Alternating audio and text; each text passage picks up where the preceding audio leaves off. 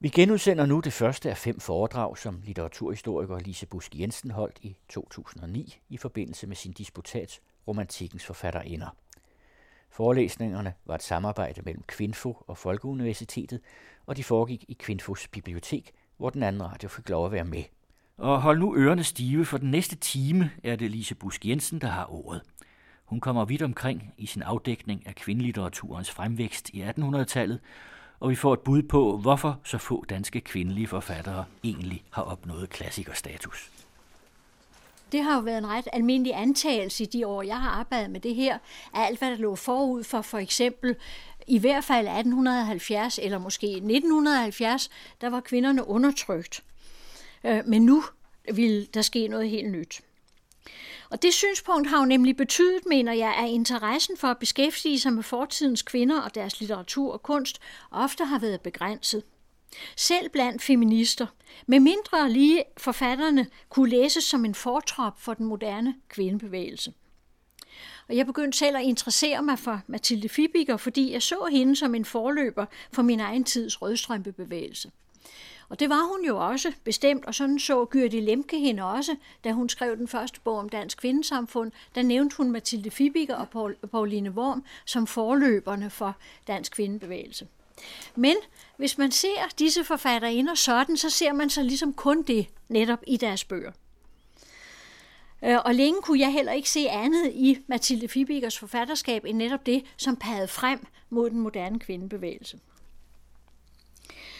Synet på fortidens kvinder har været og er stadig ofte, at de var undertrykt og derfor ikke kan betragtes i virkeligheden som rigtige kvinder.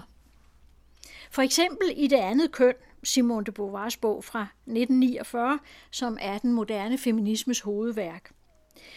Det er jo en stor kortlægning af kvindelivet fra Ejls tid, ud fra det synspunkt, at kvinderne er formet af patriarkatet. Man fødes ikke som kvinde, man bliver det, skrev Beauvoir.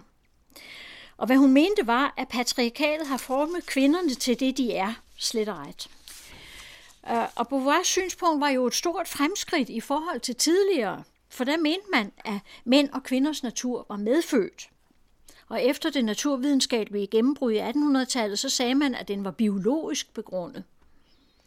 Beauvoir erstattede så dette biologiske argument med det kulturelle.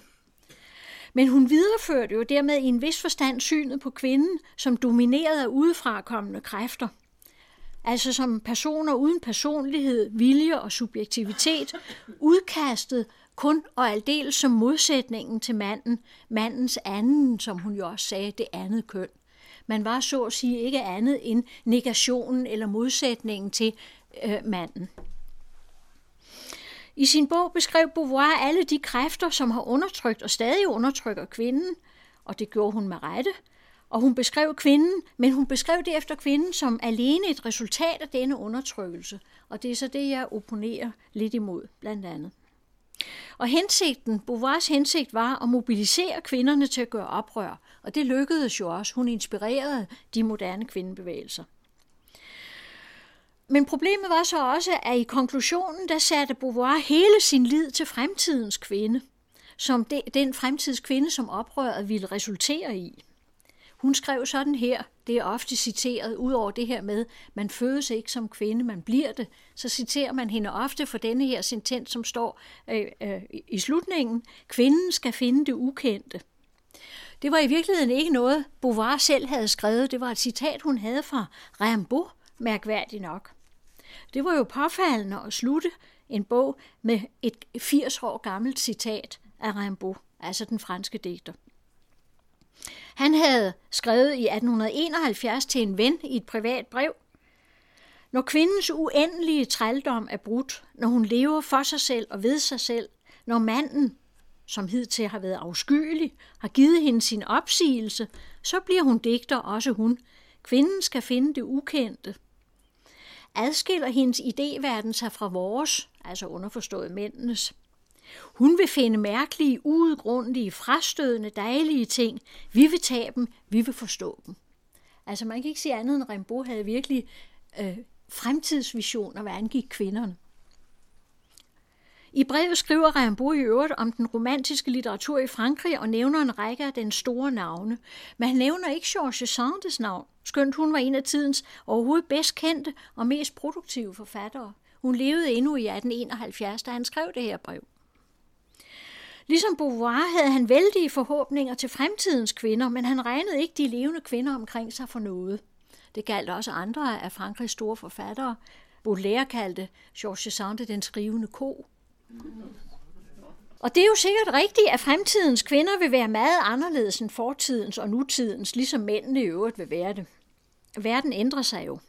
Men i andre sammenhæng betyder det ikke, at vi ophører med at interessere os for nutidens eller fortidens mennesker og kulturprodukter.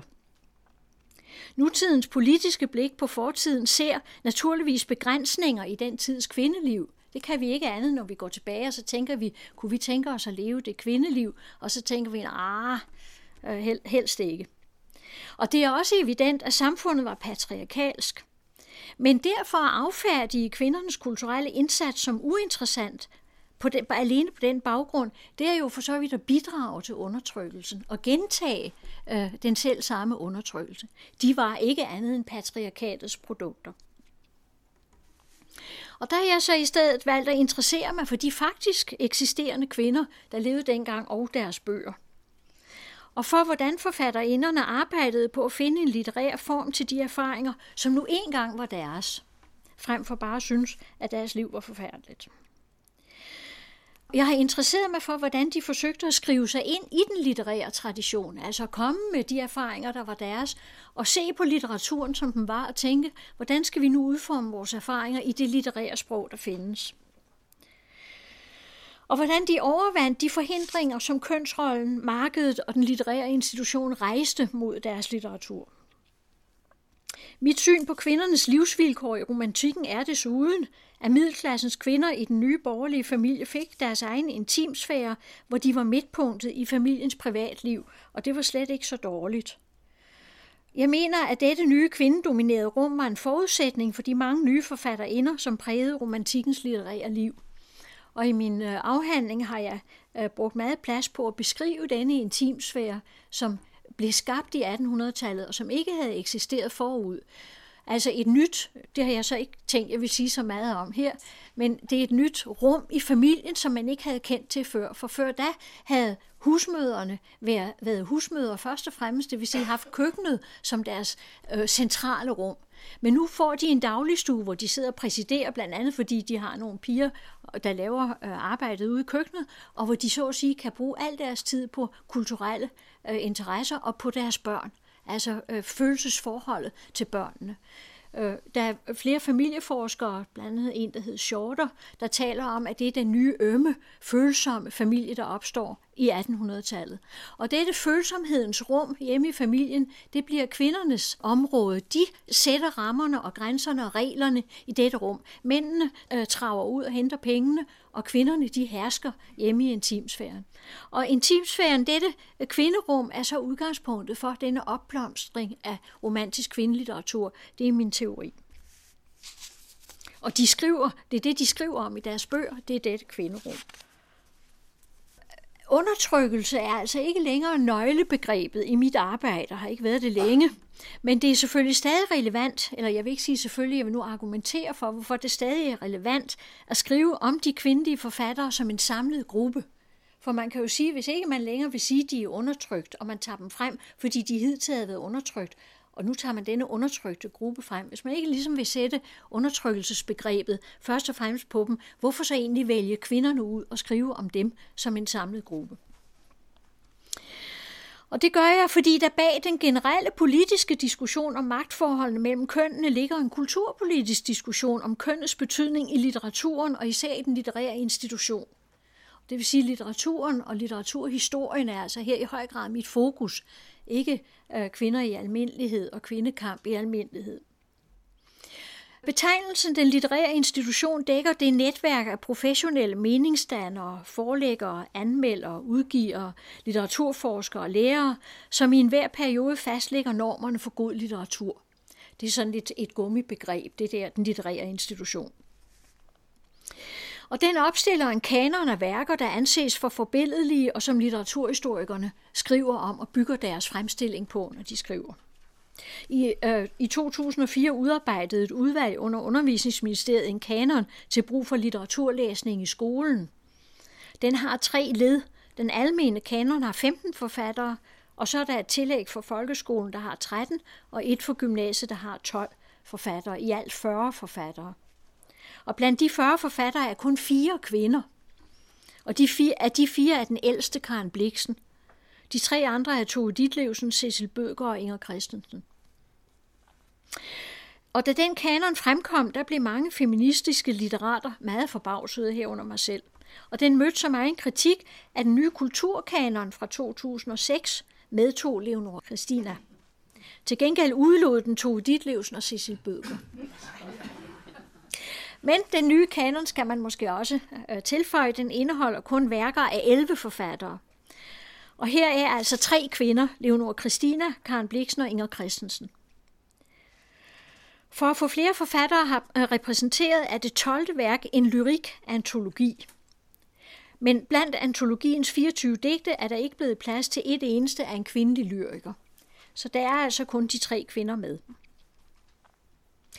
Og det vil også sige, at ingen af de 76 forfatterskaber fra perioden 1800 til 1870, som min bog omhandler, er optaget i nogen af disse kanoner. Øh, og de har også alle ofte været overset i litteraturhistorierne. Øh, jeg vil dog sige, at som regel har Thomasine Jyllenburg været nævnt, men øh, så sent som i Den Blå fra 60'erne, der var hun meget øh, negativt omtalt. Det vil jeg ikke her citere fra, men Mathilde Fibiger var ikke med i den øh, blå. Hun kom først med i anden udgaven, for der havde de fået øje på kvindebevægelsen i mellemtiden. Den kom efter 1970. Og det er jo et eksempel på, hvordan disse forfatterinder har en tendens til ligesom at forsvinde ud af kanon og litteraturhistorien, hvis ikke der er nogen, der holder øje med dem, og det er netop min pointe i det her. I betragtning af, hvor meget de kvindelige forfattere fylder i nutidig litteratur, så er det påfaldende, hvor fraværende de er i den del af den ældre litteratur, som stadig holdes levende. Man må tro, at ingen kvinder, bortset fra Leonor Christina, skrev bøger af betydning før midten af 1900-tallet, da Karen Bliksen debuterede. Eller da Vintereventyr udkom. Det er den, der er taget med i den seneste kanon. Og af de få ældre forfatterinder, der muligvis fandtes, man undersøgte sjældent, at de få kun havde skrevet dårlige bøger. Det sjove er, at det passede på en bagvendt måde med den moderne feminismes syn på fortidens kvinder som undertrykte. Undertrykkelsen havde jo forhindret dem i at skrive gode bøger. Altså feminismens øh, kritik af undertrykkelsen legitimerede på en måde dette fravær af kvinderne fra litteraturhistorien. Man kunne så trøste sig med, at det vi ændrer sig fremover som et resultat af kvindefrigørelsen, når nu denne her nye tids helt nye kvinder kommer, så vil de også komme med i litteraturhistorien. Og der vil uden tvivl også ske forandringer, tror jeg. De kvindelige forfattere vil få en bedre status i litteraturhistorien. Jeg har blandt andet selv været med til at skrive om nogle, om, om nogle af dem i den sidste udkommende litteraturhistorie fra Gyldendal. Og de vil også få en bedre status i kanon, tror jeg. Men forklaringen vil ikke ligge hos forfatterne. Det er ikke nødvendigvis, fordi de skriver bedre bøger, end de gjorde førhen den tror jeg vil først og fremmest ligge hos de professionelle læsere, som vil blive dygtigere til at læse kvindelitteraturen. Blandt andet fordi flere af dem vil være kvinder, der ligesom mig interesserer sig for deres køns historie. Altså, når der var så få kvinder i kanonen og litteraturhistorien førhen, så var det fordi disse produkter blev skrevet alene af mænd, fordi der ikke var nogen kvindelige professionelle litterater, der skrev. Derfor blev deres formøder heller ikke hentet frem af glemslen. Men her vil jeg så slutte polemikken mod de seneste års kanoner. Og så vil jeg også lige nævne, at når man som i den sidste kun har 11 pladser, er det naturligvis svært at forestille sig, at Blikker, hos Andersen, Kirkegaard, Jacobsen, Bank, Pontoppidan, Johannes V. Jensen eller selv Rifbjerg skulle vige pladsen for en forfatterinde. Alligevel forekommer det klart, at kønnet har spillet og spiller en rolle ved udvælgelsen, men spørgsmålet er så mere præcist hvilken. Man kan i hvert fald slå fast, at kvinderne i stort tal blev forfattere allerede fra 1700-tallets slutning. I de feudale samfund var forfatterne afhængige af deres mæscener. Det var jo rige og højtstående personer, der understøttede de kunstnere, der fremstillede samfundsforholdene i et positivt lys. Men kvinder kom sjældent i betragtning til den form for understøttelse. De, øh, man anså ligesom ikke, at de kunne bruges til at producere de kulturprodukter, som disse mæscener efterspurgte. Men i 1800-tallet, hvor de europæiske lande blev borgerlige og markedskapitalistiske, så kunne forfatterinderne godt finde forlæggere, hvis de kunne skrive noget, som folk ville læse og give penge for. Og det kunne de. De senere års feministiske litteraturhistorieforskning har registreret en stor mængde forfatterinder allerede i 1700-tallet. For eksempel i England hen ved 200 kvindelige romanforfattere og 100 lyrikere. Og lignende tal findes fra Frankrig og Tyskland. Og jeg har som nævnt fundet 76 danske forfatterinder i 1800-tallets første 70 år. Og Pil Dallrup har i øvrigt fundet 20 i de efterfølgende 20 år fra 1870 til 90. Og dernæst er der så mange, så da Anne Birgitte Rikards disputat om forfatterinderne fra begyndelsen af 1900-tallet udkom for et par år siden, der skrev hun, at der var så mange, at det kunne ikke betale sig at registrere dem. Så hun havde valgt øh, et eller andet antal ud at skrive om. Men trods kvindernes faktisk ret massive tilstedeværelse på markedet, så stod forfatterinderne stadig uden for den litterære institution. Og det var en rest af det gamle skæld mellem læg og lært. Lægsproget hed i middelalderen materna lingua, mors tunge, modersmålet, mens det lærte sprog hed patrius sermo, fars tale. I de højere skoler og på universiteter, som kvinderne jo ikke havde adgang til, der talte man latin. Når drengene kom på latinskole, fik de forbud mod at tale deres modersmål, og de skulle leve i sølibat.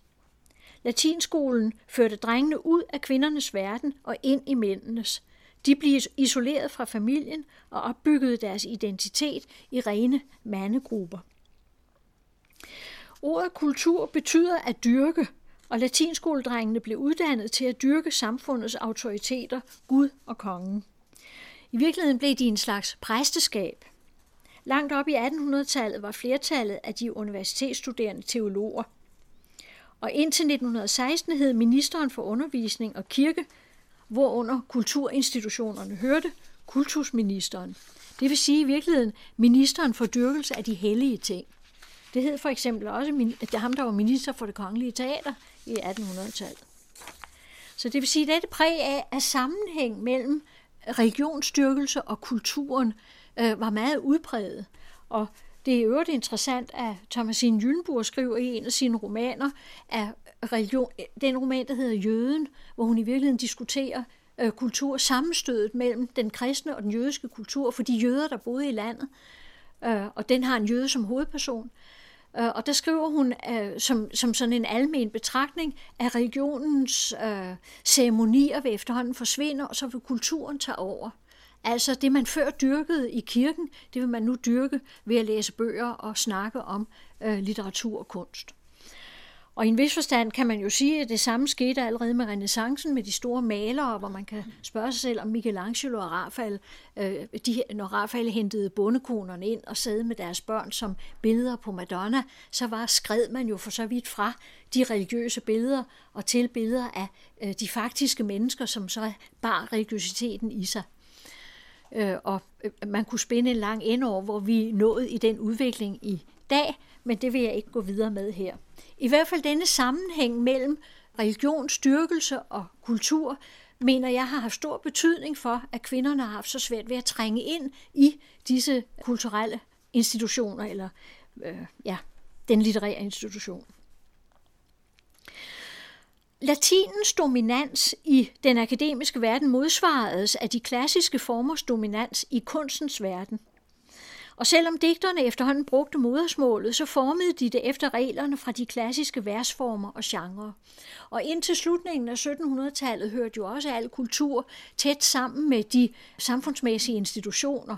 Altså man hørte musikken i kirken for eksempel, og så havde man selvfølgelig teateret, men det var jo også fra gammel tid understøttet af hoffet, af kongen og staten.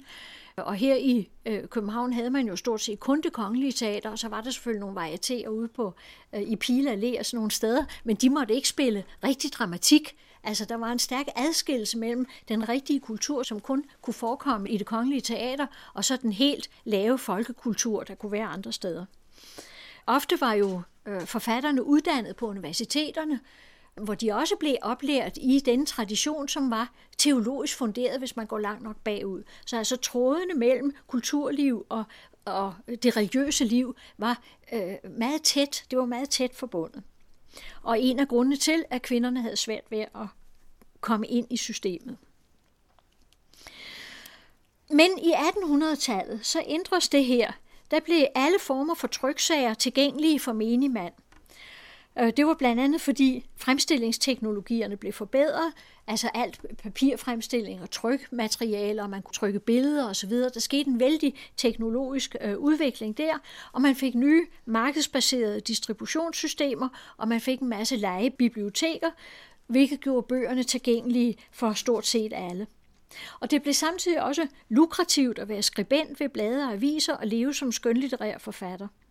George Sande, hun opgav snart livet som slotsfrue og slog sig ned i Paris på et par loftsværelser, hvor hun hurtigt kunne ernære sig selv og sine børn som romanforfatter. Det ville hun hellere end at sidde hjemme på godset, som ellers var hendes eget i Noir. Og Bronte-søstrene, som jo var præstedøtre, de forsøgte først uden held at drive en skole i farens præstegård. Der meldte sig ikke nogen elever. Og derefter prøvede de så at skrive en digtsamling i den fine stil, og den solgte kun i to eksemplarer, hvis jeg nu husker ret. Det har jeg glemt, det glemte jeg at slå op. Først da de begyndte at skrive kvindelige dannelsesromaner, fik de succes og penge. Det nye publikum, som kom både fra et nyt køn og nye klasser, de krævede også nye genrer. Prosafortællingen og romanen udkonkurrerede de høje klassiske genrer som lyrik og tragedie. Romantikerne satte modersmålet og fortællende genrer som eventyret, novellen og romanen i højsædet, men den litterære institution værede sig længe ved at anerkende disse genrer. I England for eksempel måtte dronning Victoria ikke læse romaner som barn. Den første, hun fik lov at læse, var en af Walter Scotts romaner. For da han kom med sine historiske romaner, så øh, fik han en vældig succes både på markedet, og men han fik også en vældig succes i den litterære institution. De synes det her var trods alt helt godt. Men først efter udgivelsen af Dickens og Thackeray's romaner i 1840'erne blev romanen rigtig anerkendt som periodens markedsmæssigt og litterært dominerende genre. Men selv da havde man svært ved at forlige sig med tanken om, at kvinderne kunne deltage i dyrkelsen af de hellige ting og skrive seriøs litteratur. Kvinderne havde altså øh, tidlig en tæt forbindelse med romanen som både forfattere og læsere, men forholdet var også præget af konflikter, som ikke kun kom af denne modstand fra den litterære institution. Og disse konflikter, de spejlede så modsætningen mellem øh, samfundet uden for intimsfæren og intimsfæren selv. Altså det, at kvinderne trods alt havde deres liv først og fremmest i hjemmet, og hvis de skulle være forfattere, så var det noget med at træde et skridt uden for hjemmet. Romanens held var kapitalismens subjekt på en gang producent og forbruger, og den kvindelige udgave af denne held var dels husmoren, der både repræsenterede de borgerlige dyder og forvaltede familiens forbrug, og så også romanens øh, kvindefigurer, der både var intimsfærens engle og den mandlige hovedpersons lystgevinst. Altså kvinderne skulle både som personer selv hjemme i hjemmet og som figurer i romanerne ligesom spænde over et ret bredt felt. Og denne konflikt i kønsrollen tilspidsedes, når kvinderne trådte ud i offentligheden som skribenter og publicister. De havde både en indre og en ydre modstand at overvinde. Først måtte de overvinde deres egen modstand mod at overskride kønsrollen, for overhovedet at gribe pinden, som man har sagt. Og kønsrollen den foreskrev passivitet og ensidig tilknytning til intimsfæren og dens normer og værdier. Og dernæst måtte de overvinde omgivelsernes modstand mod at anerkende kvindelige forfattere.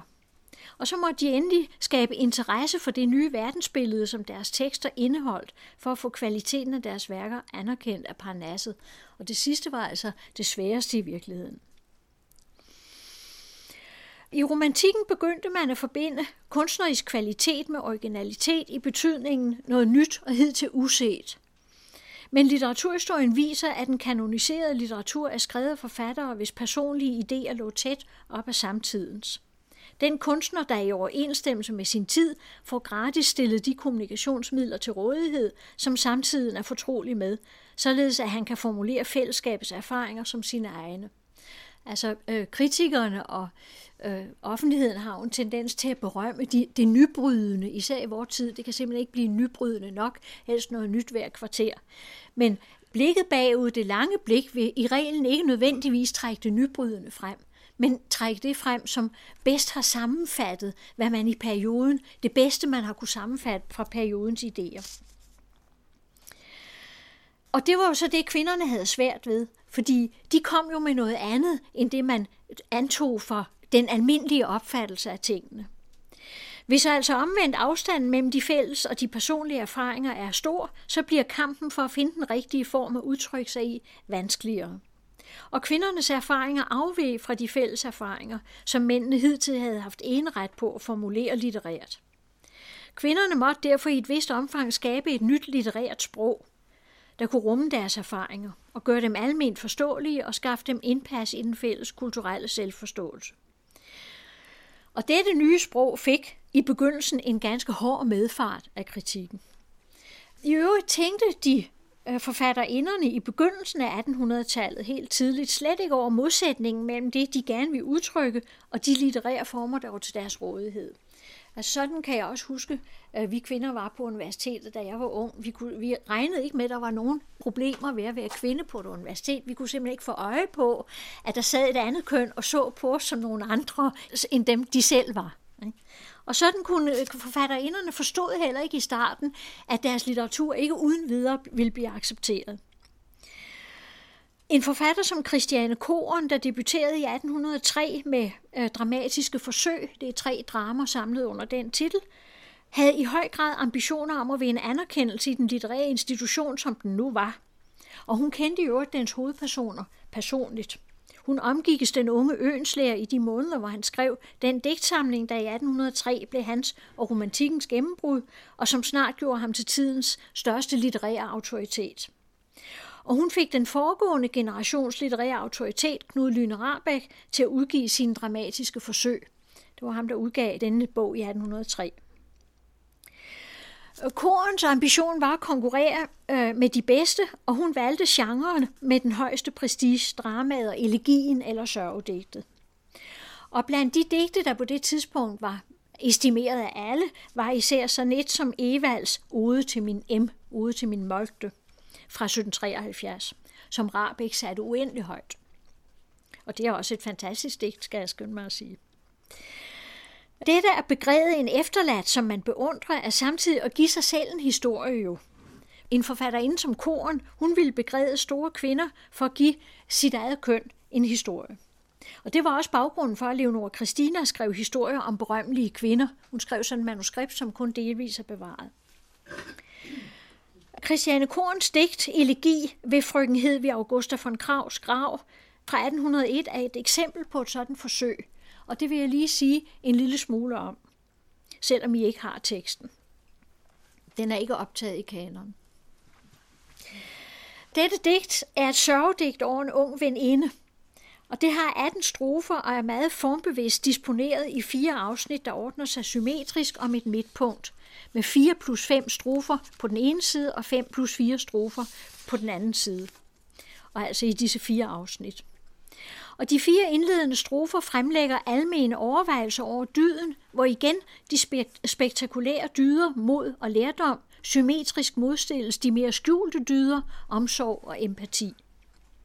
Hun laver denne modsætning uden at kønsspecificere den umiddelbart. Et udråb beklager, at de skjulte dyder ikke lønnes i så høj grad som de åbenlyse. Det er så at sige det eneste, der kommer frem mellem sidebenene der.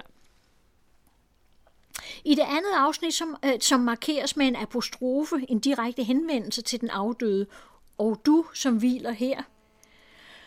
Og i de næste fem strofer indsættes denne afdøde og hendes dyder i digtet. Og samtidig indføres så også kønspolariteten. Den afdøde kaldes kønnets hæder, som datter, søster, menneske.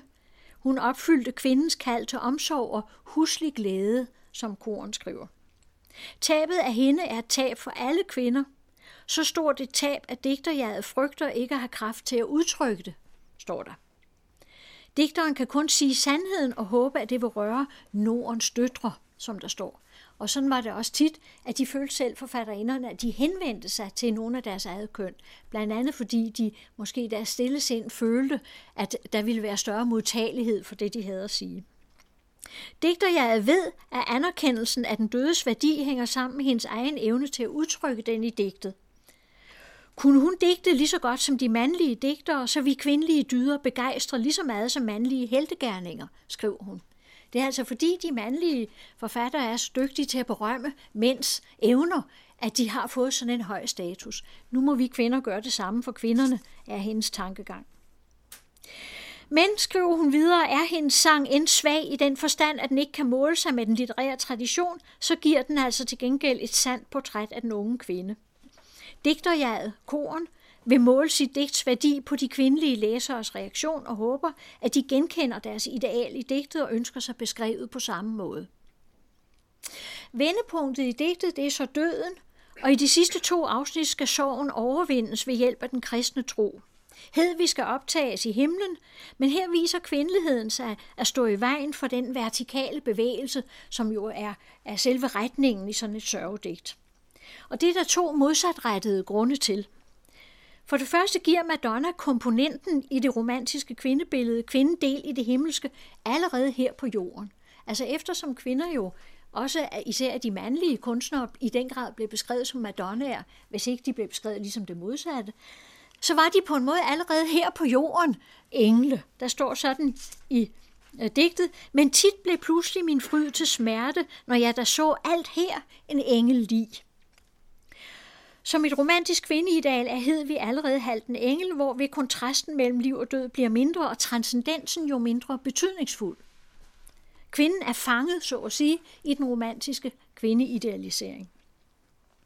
Og for det andet, så mindsker de efterladte savn transcendensens betydning, når savnet kaldes evig bittert, som der står. Sød var din overgang til lysets enge, men evig bittert bliver også vort savn. At det er evigt bittert undergraver jo den tro på gensynet hinsides, som genren kræver, at digtet skal måne ud i. Det evige bitre savn, som troen ikke er stærk nok til at ophæve, knytter sig til den jordnære side af digtets kvindebillede. Med Hedvig sang står der manges trøst, manges håb og glæder i jordens tavse skød. Kvindens dyder er på den måde ligesom bundet til jorden. Hendes virksomhed ligger i den daglige omsorg for de nærmeste. Hendes død kan ikke løfte de efterladte sind mod himlen. De suges tilbage i jordens kvindelige skød. Og dette kvindelige skød, det er tavst, som hun skriver, fordi sproget opstår netop ved transcendensen, altså ved overskridelsen, som en erstatning for konkret liv. Beskrivelsen af den afsluttende paradisvision er derfor også usikker. De sidste tre strofer skildrer Hedvigs hjemlige kreds på jorden, Øh, især i stedet for at interessere sig for hende op i himlen, og udtrykker sociale følelser som stolthed og taknemmelighed. Øh, forældrene bør være stolte over deres datter, i stedet for at begræde tabet. Hun skriver sådan her, at hed vi Augusta kønnets hæder ved eder fik sit liv og dannelse. Og digter jeg takker videre den afdøde for den livsglæde, hun bragte andre, at mig livets fryd forædledes ved dig. Altså hendes værdi ligger dog især i den omsorg og glæde, hun har haft for sin, sin nære i familien. At skrive digte om afdøde kvinder er at gøre dem til sine formøder ved at genskabe dem i sproget. Sproget er fravær. Vi taler om det, vi ikke umiddelbart kan gribe med vores sanser. Hvis hun var foran os, var der jo ingen grund til at skrive om hende, kunne man sige. Det var romantikerne meget bevidste om. En af europæisk romantiks førende teoretikere, den engelske digter William Wordsworth, han skrev i sit store udviklingsepos The Prelude fra 1805, at hans mor lærte ham sproget ved at tage ham på skødet og pege på og navngive tingene i naturen. Efter hendes død fremkaldte han den verden, hun havde vist ham i sproget. Og siden fastholdt han sin søster Dorothy som bindeled til den materielle verden. Han har det, du Dorothy er som min mor.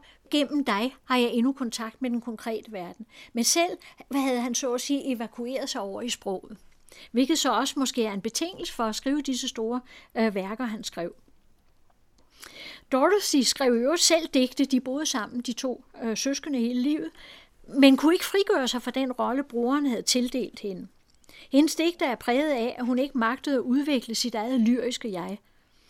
Hvis kvinder og mødre er tæt forbundet med jorden og det sanse konkrete liv, så kan de ikke repræsenteres som subjekter i sproget eller selv blive subjekter for sproget.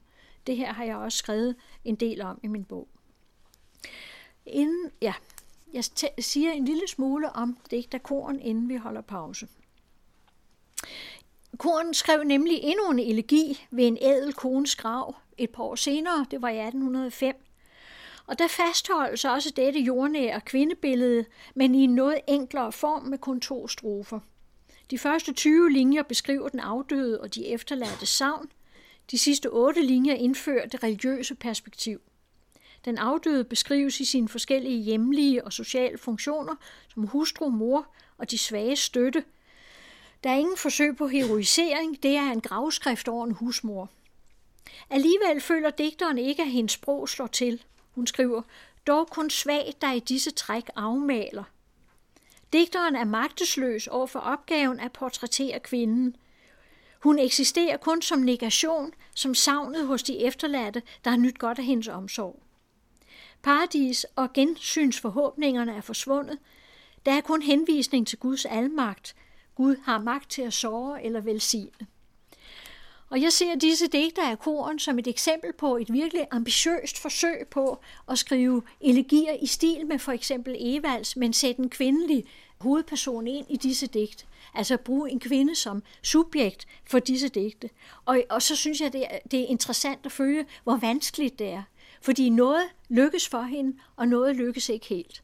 Og det er altså et eksempel på, at når kvinden skal være hovedperson i sådan nogle digte, så bliver de nødvendigvis anderledes, når manden er det. Altså dels er det nogle andre dyder, der er på tale, og dels har hun måske også en anden stilling i hele øh, samfundsstrukturen. Og det opdager man, når man læser Korns forsøg på i første omgang at imitere og kun svagt forandre øh, den kendte form. Der ser man så at sige brudfladerne, de kønsmæssige brudflader, som viser sig inde i formen.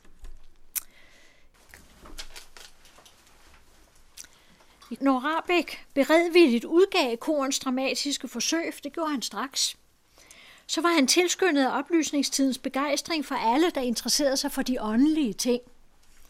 Som litterat glædede han sig uden køns anseelse over alle nytilkommende dyrkere af åndens frugter, for nu at tale i deres eget sprog. Men den ridderlige mand omfattede på den anden side også de kvindelige skribenter med et patroniserende blik.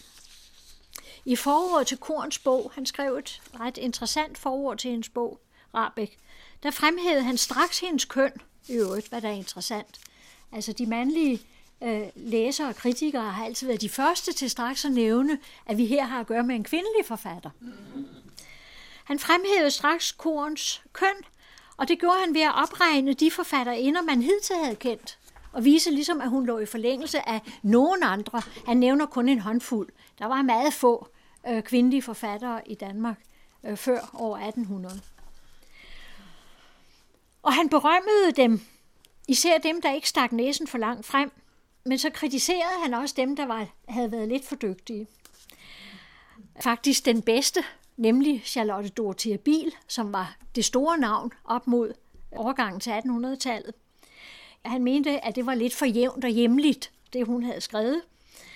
Og trods at hendes forfatterskab var jo det, man kendte bedst og det væsentligste, men hendes moralske fortællinger og borgerlige dramer, de havde netop også konkurreret direkte med, hans, med Rabeks egne arbejder. Og det synes jeg er ganske tydeligt, man mærker i hans forbehold over for hende.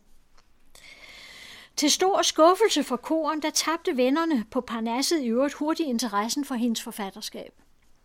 Hun måtte jo flytte til Norge, fordi hun blev gift med en nordmand, og så prøvede hun stadig at skrive hjem til Ønslager, der ligger en korrespondence. Og hun prøvede også at sende ham sine digte, men han øh, orkede nu ikke rigtigt at, at kommentere dem eller interessere sig for dem. Og i dag er hun karakteristisk nok bedst kendt for sine dagbøger. Der blev udgivet to af hendes øh, dagbøger altså fra to perioder, og som er vældig morsom læsning.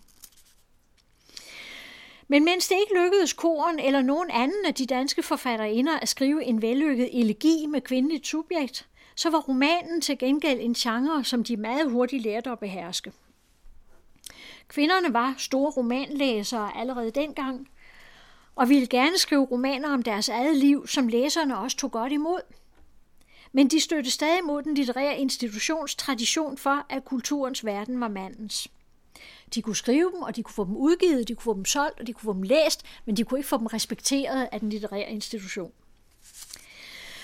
Den moderne genre, som forfatterinderne helst ville erobre, var dannelsesromanen. Den fortalte det nye borgerlige individs livshistorie og blev århundredets hovedgenre ud fra et vist synspunkt. Goethe havde skabt grundformen med Willem Meister. Og dannelsesromanen handler jo om modsætningen mellem individ og omverden, om hvordan den enkelte finder sin plads i samfundshelheden, men den dannelsesproces var netop helt forskellig for de to køn. Det gjaldt særligt i romantikken, hvor mænd, og, hvor mænd og kvinder jo levede i skarpt adskilte sfærer, som jeg har nævnt. Mændene identificerede sig med deres samfundsmæssige position og profession, mens kvinderne så sig selv som intimsfærens madonnaer, hvis man nu skal sige det kort. Og fordi mænd og kvinder levede så forskellige liv, så måtte kvinder jo selvfølgelig også omforme denne genre. Hvis vi for eksempel ser på den mandlige dannelsesroman, så begynder den altid i heltens barndom, mens den kvindelige som oftest begynder efter hun er blevet gift. Manden får en uddannelse, men kvinden får ingen uddannelse. Manden tager ind til storbyen, mens kvinden bliver hjemme. Manden skal finde en måde at forsørge sig selv på, mens kvinden skal finde en forsørger. Manden har mindst to kærlighedsaffærer, mens kvinden absolut ingen har. For at de kvindelige forfattere kunne bruge genren, måtte den jo klart nok modificeres. Øh, det understreges ufrivilligt i de seneste, en af de senere års mest læste gennemgange af dannelsesromanens historie i 1800-tallet, nemlig Franco Moratti's The Way of the World fra 1987, som er meget læst øh, af folk, der beskæftiger sig med denne genre. Og Moretti, han udelukkede alle kvindelige forfattere, det skriver han allerede i starten. Han vil ikke tage de kvindelige forfattere. Øh, og dem udelukkede han med en henvisning netop til tidens skarpe adskillelse mellem den private og offentlige sfære. Eftersom kun mænd kunne være aktive i begge sfærer, mener Moretti, så kunne også kun de være hovedpersoner i dannelsesromanen. Han tilføjer, at tidsalderen, som han skriver, ikke kunne, som han skriver, føle sig repræsenteret af nogen, der mod sin vilje er tvunget ind i en enkelt dimension.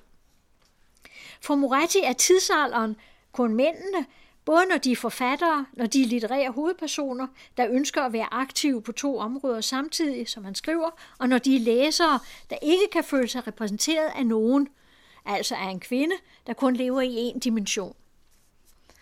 Det er den moderne udgave af den blinde plet i litteraturforskningens synsfelt, som kvindelitteraturen udgør. Feminismens undertrykkelsesbegreb bruges her imod forfatterinderne. Moretti bruger det til at legitimere sine undladelsessynder. I har jo selv sagt, at de var undertrykt, så de skrev dårlige romaner, derfor behøver jeg ikke at tage dem med i min bog. Hvis kvinderne var fastlåst i kun én sfære, kunne tidsalderen ikke føle sig repræsenteret i historier med kvinder som hovedpersoner, skriver han. Morettis tilføjelse om, at kvinderne mod deres vilje var tvunget ind i denne ene dimension, bliver samtidig hans undskyldning for ikke at inddrage for eksempel Charlotte Bronte's Jane Eyre, som er europæisk litteraturs bedste eksempel på en kvindelig dannelsesroman, blandt de tidlige. Og som netop handler om Janes liv mellem arbejdsmarked og familie. Der er jo ikke tale om, at Jane øh, bliver i familien, som Moretti påstår. Tværtimod handler det om, hvordan hun kommer ud af familien og kommer tilbage til den igen. I øvrigt kendte en forfatterinde som Georges Sand samfundet lige så godt som de fleste mandlige forfattere, og hun klarede sig som forfatter bedre end de fleste. Kvinderne stod heller ikke hverken mere eller mindre fremmede over for samfundet, end mændene på deres side stod over for familien. Moretti og mange andre litterater med ham bruger kvindernes særlige sociale situation, dette at deres køn henviste dem til en anden rolle i samfundet end mandens, som argument for ikke at interessere sig for deres litteratur. De vil så gerne slippe for at læse disse kvindelige forfattere, som keder dem. Indirekte siger han, den handler ikke om os mænd, eller om noget, der interesserer os. Og jeg vil sige, at sådan kan vi kvinder jo også have det med mænds litteratur. Der er meget af deres litteratur, der heller ikke interesserer os. Øh, min pointe er jo blot, at øh, så behøver vi heller ikke sidde og læse kun den. Et andet karakteristisk eksempel på det samme fænomen er den status, begrebet Bittermeier har i litteraturhistorien, og som er særlig interessant i romantikkens periode. Man ser nemlig ofte romantikken opdelt i forskellige perioder, øh, en, en tidlig, en midt og en sen, og der kaldes den scene, som så lægges på forskellige steder i de forskellige lande, der kaldes den scene ofte for Bittermeier. Og Bittermeier er navnet på en fiktiv tysk digter med en indskrænket horisont. Det er altså et begreb, der er opfundet i tysk litteraturhistoriografi. Bittermeier karakteriseres som hjemmets kultur, en kultur i et snævert rum med kurs mod harmonisering, afdemonisering og afdæmpning, og derfor anses den for anden rangs. Begrebet har en stærkt nedsættende klang, ligesom i øvrigt begrebet guvernanteroman. Det bruger jeg jo som en, en ren karakteristik af disse dannelsesromaner, som jeg skal komme meget mere ind på. Men altså slår man op i nudansk ordbog så sent som i 1972, så står der et eller andet i stil med nedsættende bemærkning om dårlige romaner af kvinder eller sådan noget.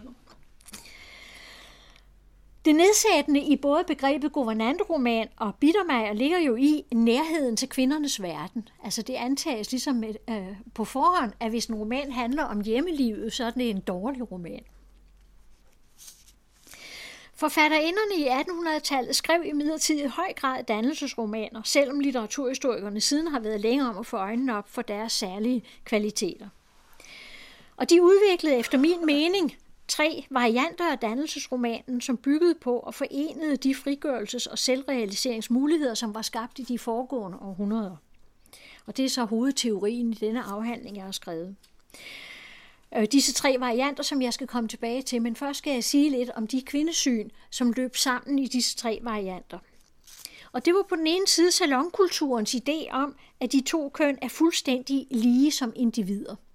Den idé blev nemlig udviklet allerede i Frankrig i 1600-tallet, denne tanke om fuldstændig kønslighed. Den blev udviklet i de franske overklassesalonger. Det med, at det var overklassen, var jo også en pointe. Man behøvede ligesom ikke at tænke på øh, praktiske ting.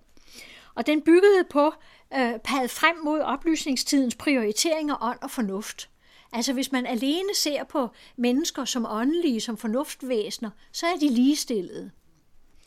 Hvis man så bort fra biologien, var de to køn ens, mente kvinderne dengang i salongerne, ligesom når vi kommer i himlen. Derfor sagde de også, sjælen har intet køn. Det var deres slogan. Når vi tager alt det overflødige væk, alt det med kroppen og materien, så bliver det egentlige tilbage, og det er kønsløst. Og de var helt parat til ikke at lade sig dominere af det materielle og kropslige. De var ikke interesserede i ægteskab og familie, kun i bøger og konversation. En af disse salondamers datter giftede sig først, da hun var over 40, med en mand, hun havde været forlovet med længe, og øh, interesserede sig ikke for at få børn eller noget, men kun for at læse og tale. Charmaine de Stals roman Corinne fra 1807, altså helt i begyndelsen af min periode, er en litterær fremstilling af dette kvindesyn, på grænsen til, hvor det er ved at afvikles, kan man sige. Sådan ser jeg på det. Og overfor denne øh, salonkultur, så stod jo husholdningskulturen, husmoderkulturen, der byggede, netop byggede på kønsforskellen. Den var, havde altså det stik modsatte kvindesyn. Øh, når øh, manden gik i marken, så gik konen hjem i køkkenet. Man havde hver sine arbejdsopgaver. Og dette syn, som jo var det mere folkelige og havde eksisteret altid, selvom ligestillingssynet jo også havde eksisteret altid, det kan jeg godt få tid til at indskyde. Hvis vi går tilbage til skabelsesberetningen, så er der jo to, som øh, nogle af jer måske ved. Der er en, der siger, at Gud skabte mennesket som mand og kvinde, eller Gud skabte manden og kvinden af hans ribben. Altså der er simpelthen to konkurrerende skabelsesberetninger i øh, Bibelen. Og øh, øh, det svarer til disse to konkurrerende kvindesyn her. Enten er kvinden kun en del af manden, hans enten komplementerer, kompletterer, hedder det, kompletterer kvinden manden, eller også er hun ligesom manden, ligestillet med manden.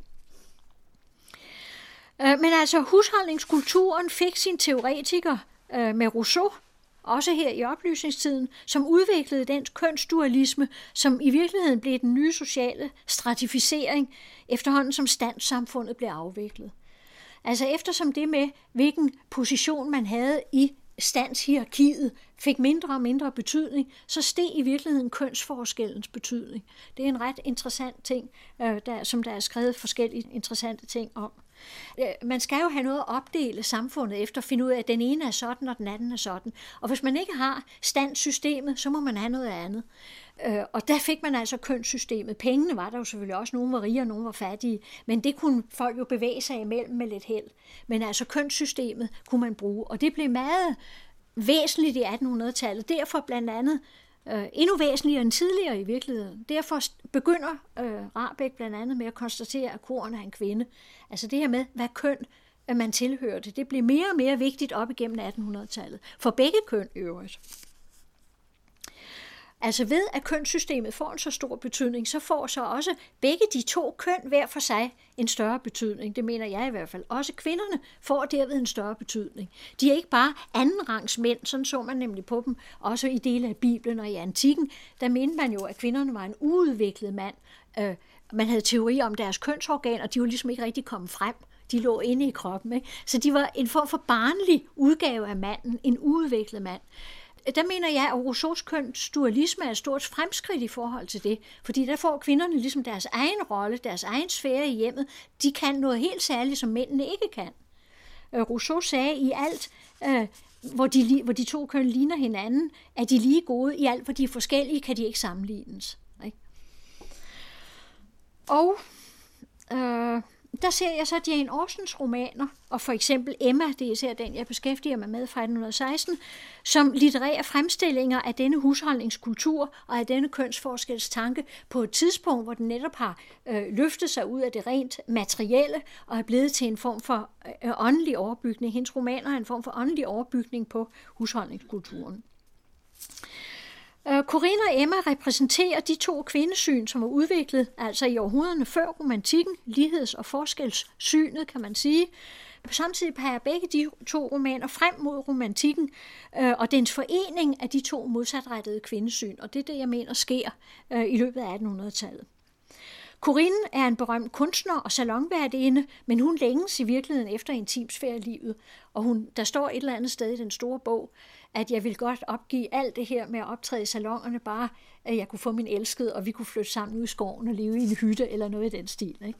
Altså længslen efter intimsfærelivet træder frem igennem denne tekst, hvor hun ellers mest skriver om, øh, hvor øh, øh de modsætninger, at Corinne kan ikke få den, hun elsker, for han er englænder og vil have en huslig kvinde. Øh, ja, hun er en berømt kunstner, jeg skulle lige finde, hvor jeg var, mens Emma, der holder hus for sin pyldrede far, drømmer om at danne en kreds af interessante venner. Altså hun er denne husmoder hjemme, men hun tænker egentlig kun på at få det lagt lidt bag sig og få samlet en, en social kreds, altså en lille salon i hjemmet. Ikke? Og på den måde kan man i disse bøger se, hvordan de ligesom roer, altså den franske bog peger i virkeligheden også frem mod den engelske, som vi ved også, der er historiske grunde til, at franskmændene var mere salonorienteret, og englænderne var mere husligt orienteret, og de to værker, hovedværker i europæisk kvindelitteratur, de peger ligesom frem mod et fælles midtpunkt. Og i dette fælles midtpunkt i den næste generation, øh, udformede den næste generation disse tre, den næste generations øh, forfattere, disse tre varianter af dannelsesromanen, som forenede de to spor.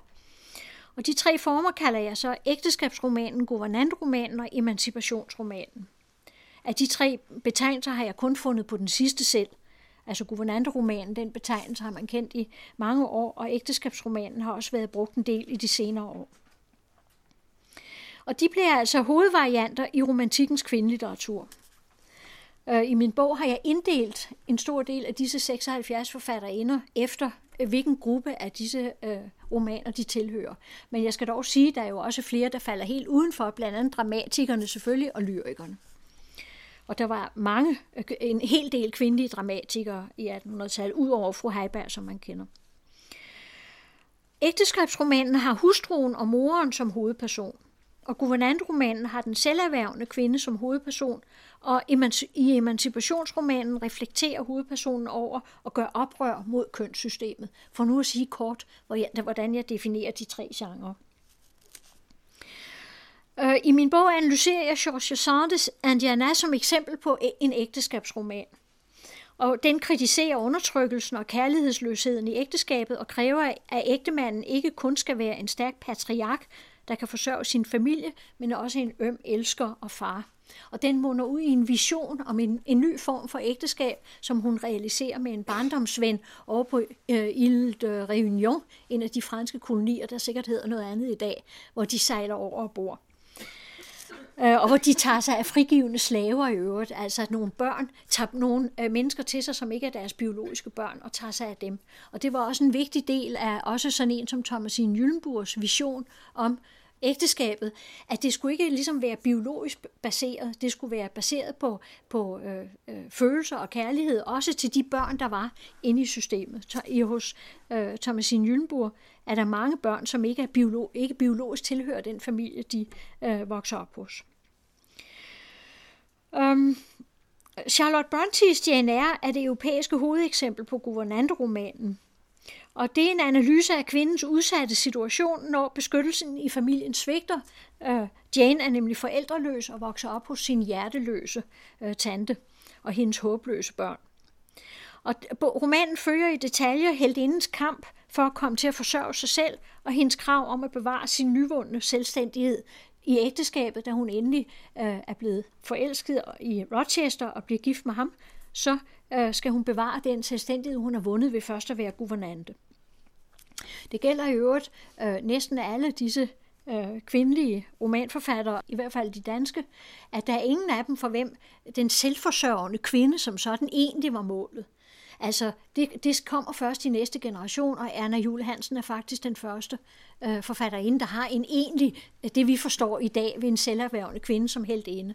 Øh, I de fleste guvernanteromaner kommer kvinderne ud, og pointen er så, at de oplever en intimsfære udefra. Altså de kommer ud i en anden familie, som de så kan skildre og kritisere og diskutere, og blive øh, selvstændige individer ved, at de egentlig ikke tilhører den familie. Det var både en, bare en meget smertefuld erfaring for dem, at de var i en familie uden egentlig at tilhøre den. Altså uden at være, øh, øh have lov til at være der, så at sige, kun være der som betalt hjælp. Ikke? Og de, derved får de den erfaring. Men de, de kommer alle sammen enten tilbage til deres egen familie igen, eller de bliver gift og får en mand nogle af dem bliver gift med huset ejer, og nogle kommer hjem til, til familien.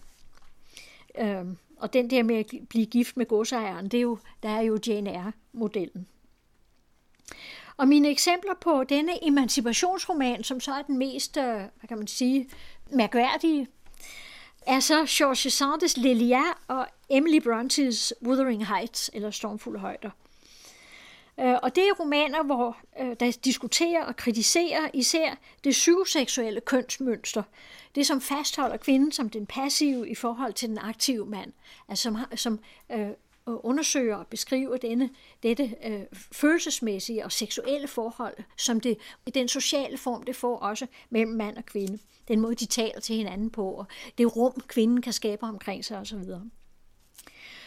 I dansk litteratur blev de tre udgaver af dannelsesromanen brugt af mange forfatterinder, men hovedeksemplerne er Thomasine Jyllenburgs Ægtestand fra 1835 og Mathilde Fibikers Clara Rafael fra 1850 og hendes Minona fra 1854.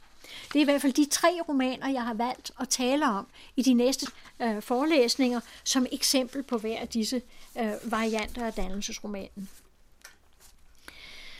Og vi skal i hvert fald tale om dem for at gøre dem til, til en del af vores historie, og derved give kvinderne en historie, og de moderne kvindelige forfattere give dem litterære formøder. Øh, jeg vil slutte her med at citere øh, en, en af vores litteraturprofessorer, som for nylig sagde noget højst fornuftigt, skrev det faktisk, jeg har læst en artikel, og han skrev, det er aldrig for sent at få sig en fortid. Og det vil jeg også sige, det gælder også i litteraturen. Dette var så det første af fem foredrag i serien om den kvindelige forfatters værksted, som Lise Busk Jensen holdt i forbindelse med udgivelsen af sin disputat Romantikkens forfatterinder. Næste gang handler det om den kvindelige dannelsesroman, og i centrum står Thomasine Jyllenburgs ægteskabsroman Ægtestand fra 1835. Lene Marie Kems stod for tilrettelæggelsen.